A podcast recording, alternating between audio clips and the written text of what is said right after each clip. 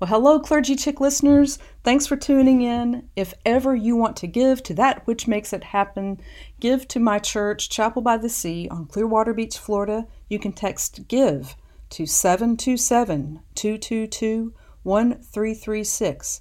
And as always, this is the Clergy Chick Podcast. My name is Rhonda Blevins. I'm the Clergy Chick. From December the 20th, 2020, at Chapel by the Sea in Clearwater Beach, Florida. The texts are 2 Samuel chapter 7, verses 1 through 11 and 16, and Luke 1, verses 26 through 45.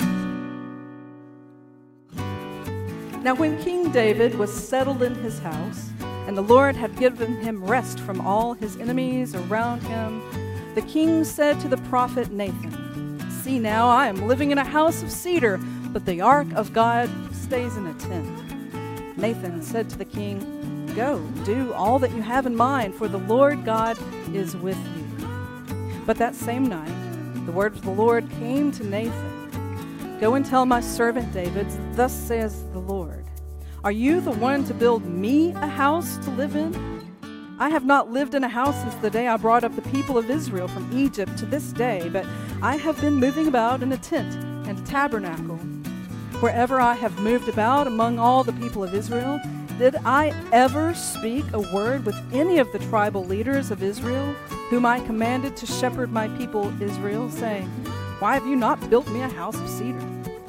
Now therefore, thus you shall say to my servant David, Thus says the Lord of hosts, I took you from the pasture, from following the sheep, to be prince over my people Israel.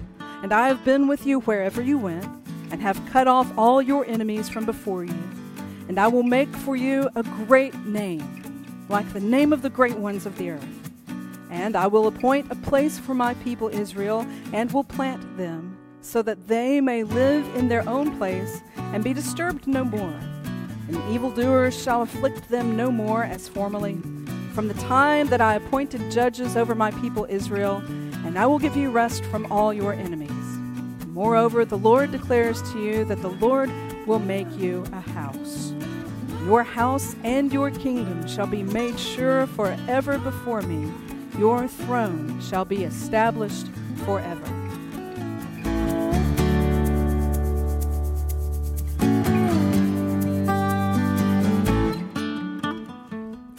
In the sixth month, the angel Gabriel was sent by God to a town in Galilee called Nazareth to a virgin engaged to a man whose name was Joseph of the house of David. The virgin's name was Mary. And he came to her and said, Greetings, favored one, the Lord is with you. But she was much perplexed by his words and pondered what sort of greeting this might be. The angel said to her, Do not be afraid, Mary, for you have found favor with God. And now you will conceive in your womb and bear a son, and you will name him Jesus. And he will be great and will be called the Son of the Most High. And the Lord God will give to him the throne of his ancestor David. He will reign over the house of Jacob forever, and of his kingdom there will be no end. Mary said to the angel, How can this be, since I am a virgin? Angel said to her, the Holy Spirit will come upon you, and the power of the Most High will overshadow you. Therefore, the child to be born will be holy. He will be called Son of God. And now, your relative Elizabeth, in her old age, has also conceived a son. And this is the sixth month for her, her who was said to be barren. For nothing will be impossible with God. Then Mary said, Here am I, servant of the Lord let it be with me according to your word. Then the angel departed from her.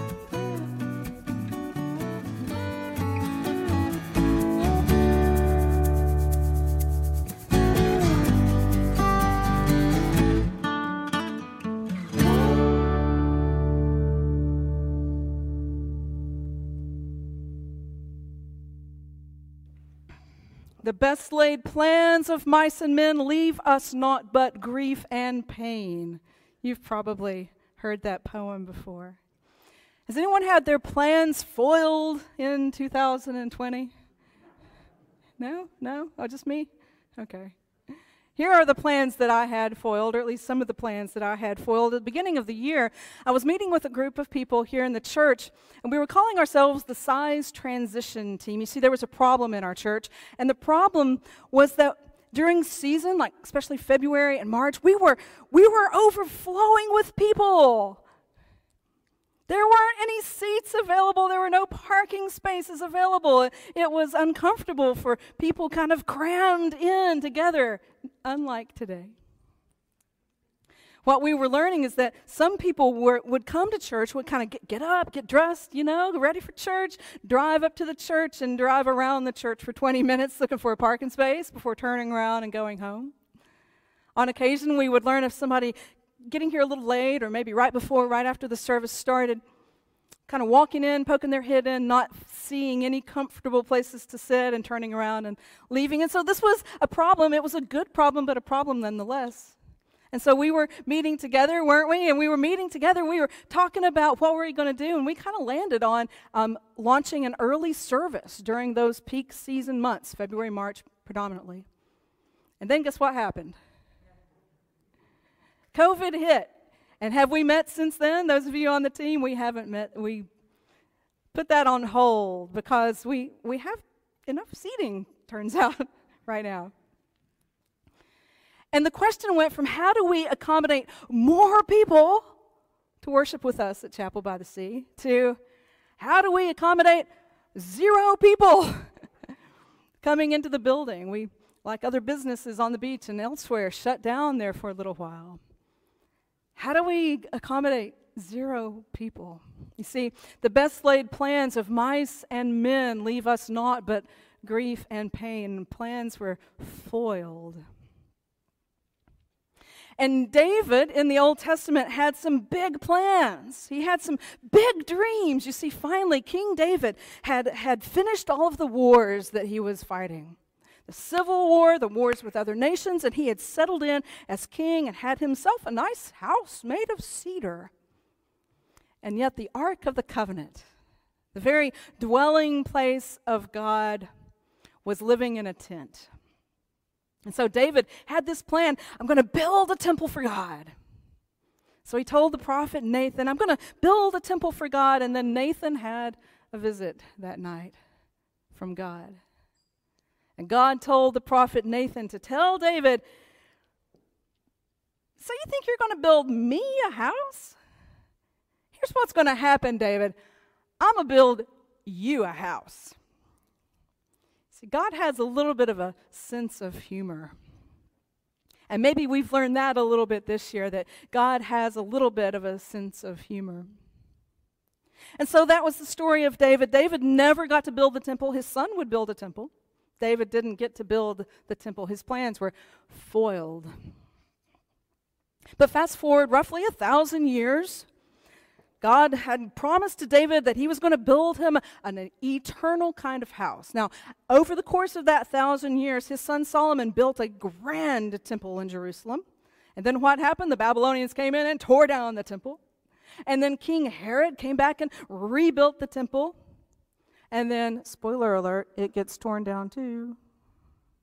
And with all this raising of the temple and tearing down and raising and tearing down, guess what God is doing behind the scenes?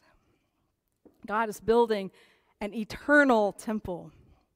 And so in the gospel lesson today, we find we find God engaging with this, this young woman named Mary and he comes to her, and her plans were to just get married. Kind of like the new cooks to the just let's just get married. But something was going to happen that kind of foiled Mary's plans. Mary gets a visitor, and her plans are thwarted as God says, You're going to conceive a son. But listen to this Gabriel came to a virgin engaged to a man whose name was Joseph of the house of, remember what it said? Of the house of David. You see what God did there? You see what God was doing behind the scenes as plans were foiled and thwarted? God was working.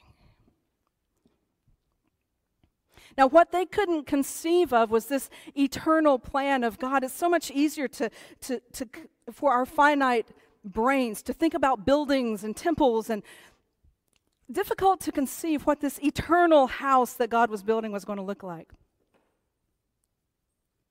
Earlier this week, I was talking with my mother on the phone, and my seven year old was in the room and kind of listening. He calls her Mimi. And so after I got off the phone, he said to me, he said, Mom, when you were a little girl, was Mimi your mother? I said, Yes, well, Mimi is still my mother. and he looked a little confused. I said, Honey, you remember this conversation? he said, I said, Honey, even when you're old and when, even when you're grown and even when you move out of this house, Lord, let it be. Even, even then, I will still be your mother. You see, it's hard for us to comprehend things like the eternal nature of parenthood, isn't it? It's hard for us to comprehend the eternal nature of God, that God is always. But the thing is, is that even though God is always, God's news does not always appear like good news.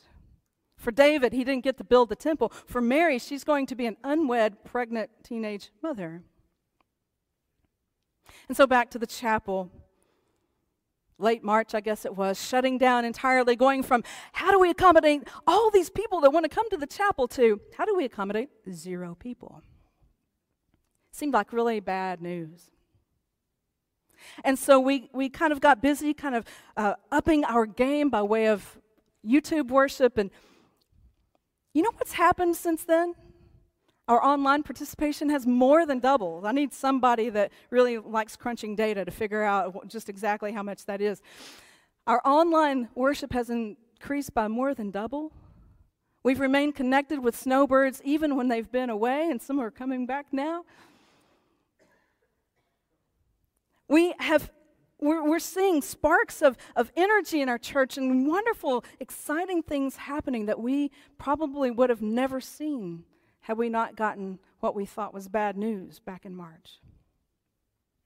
See, God is always, and God is always working, and God's news is always good news. Because God is always, and God is good. And the third thing I want you to know today God is always, God is good.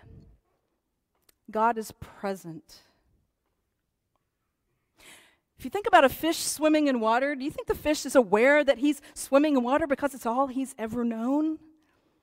Our lives as finite beings, where our lives are lived in and through and with Christ at all times and everywhere. And it's so ubiquitous, it's all around us all the time that we don't even notice a lot of the time. God is always, God is good, and God is present. At our first Theology on Tap meeting, I posed the question to those who were gathered there this question, and I'll let you think about it too. What has COVID 19 done to or for your spiritual life? What has COVID 19 done to or for your spiritual life? And I enjoyed hearing the responses because uh, most of the people who responded said that in some way or form or fashion, their spiritual life had grown deeper. That having some of the things that they were used to doing and, and this sense of control perhaps that they had about their life, when that was taken away from them, that it caused them to recognize God's presence with them in new and profound ways. Which reminded me of one of my favorite Psalms, Psalm 139, verse 7 which says this Where can I go from your spirit? The psalmist writes.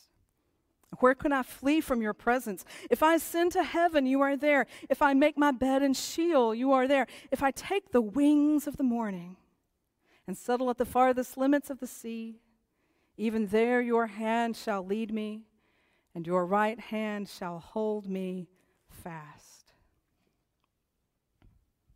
See, those who dream, like you and me, those who dream are never alone because God is always, and God is good, and God is present.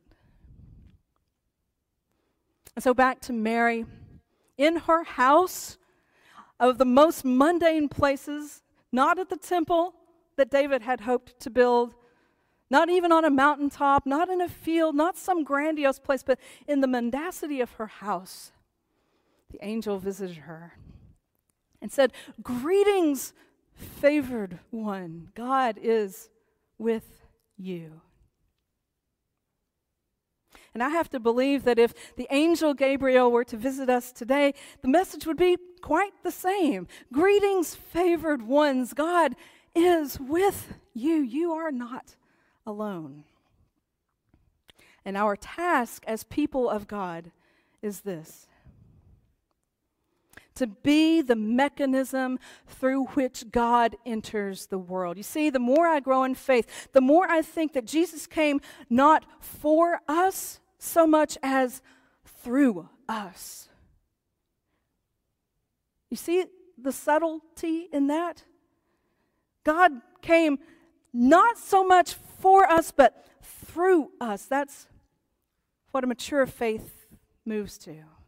We recognize ourselves as the conduits of God's very Spirit and God's working in the world.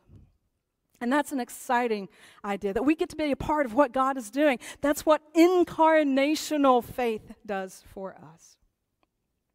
And this is the idea that sparked a songwriter named Malcolm Gordon and his five year old son to write a little song called Hey Mary. And it's about the Annunciation. And I'm going to do my best to sing and play it for you. It's a simple song, but the message spoke to me this week, and maybe it'll speak to you as well.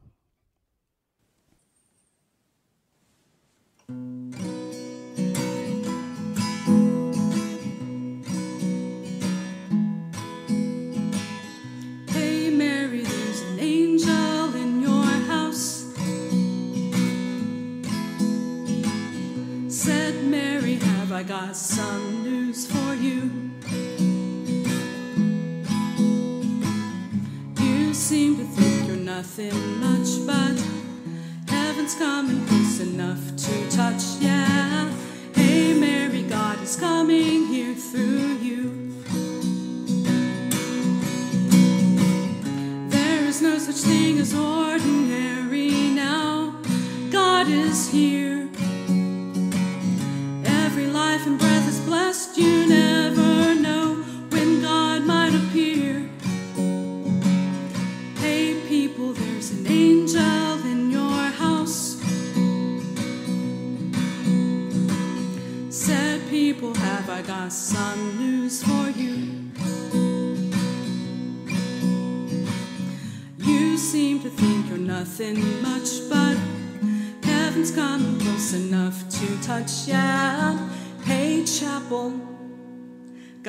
coming here through you.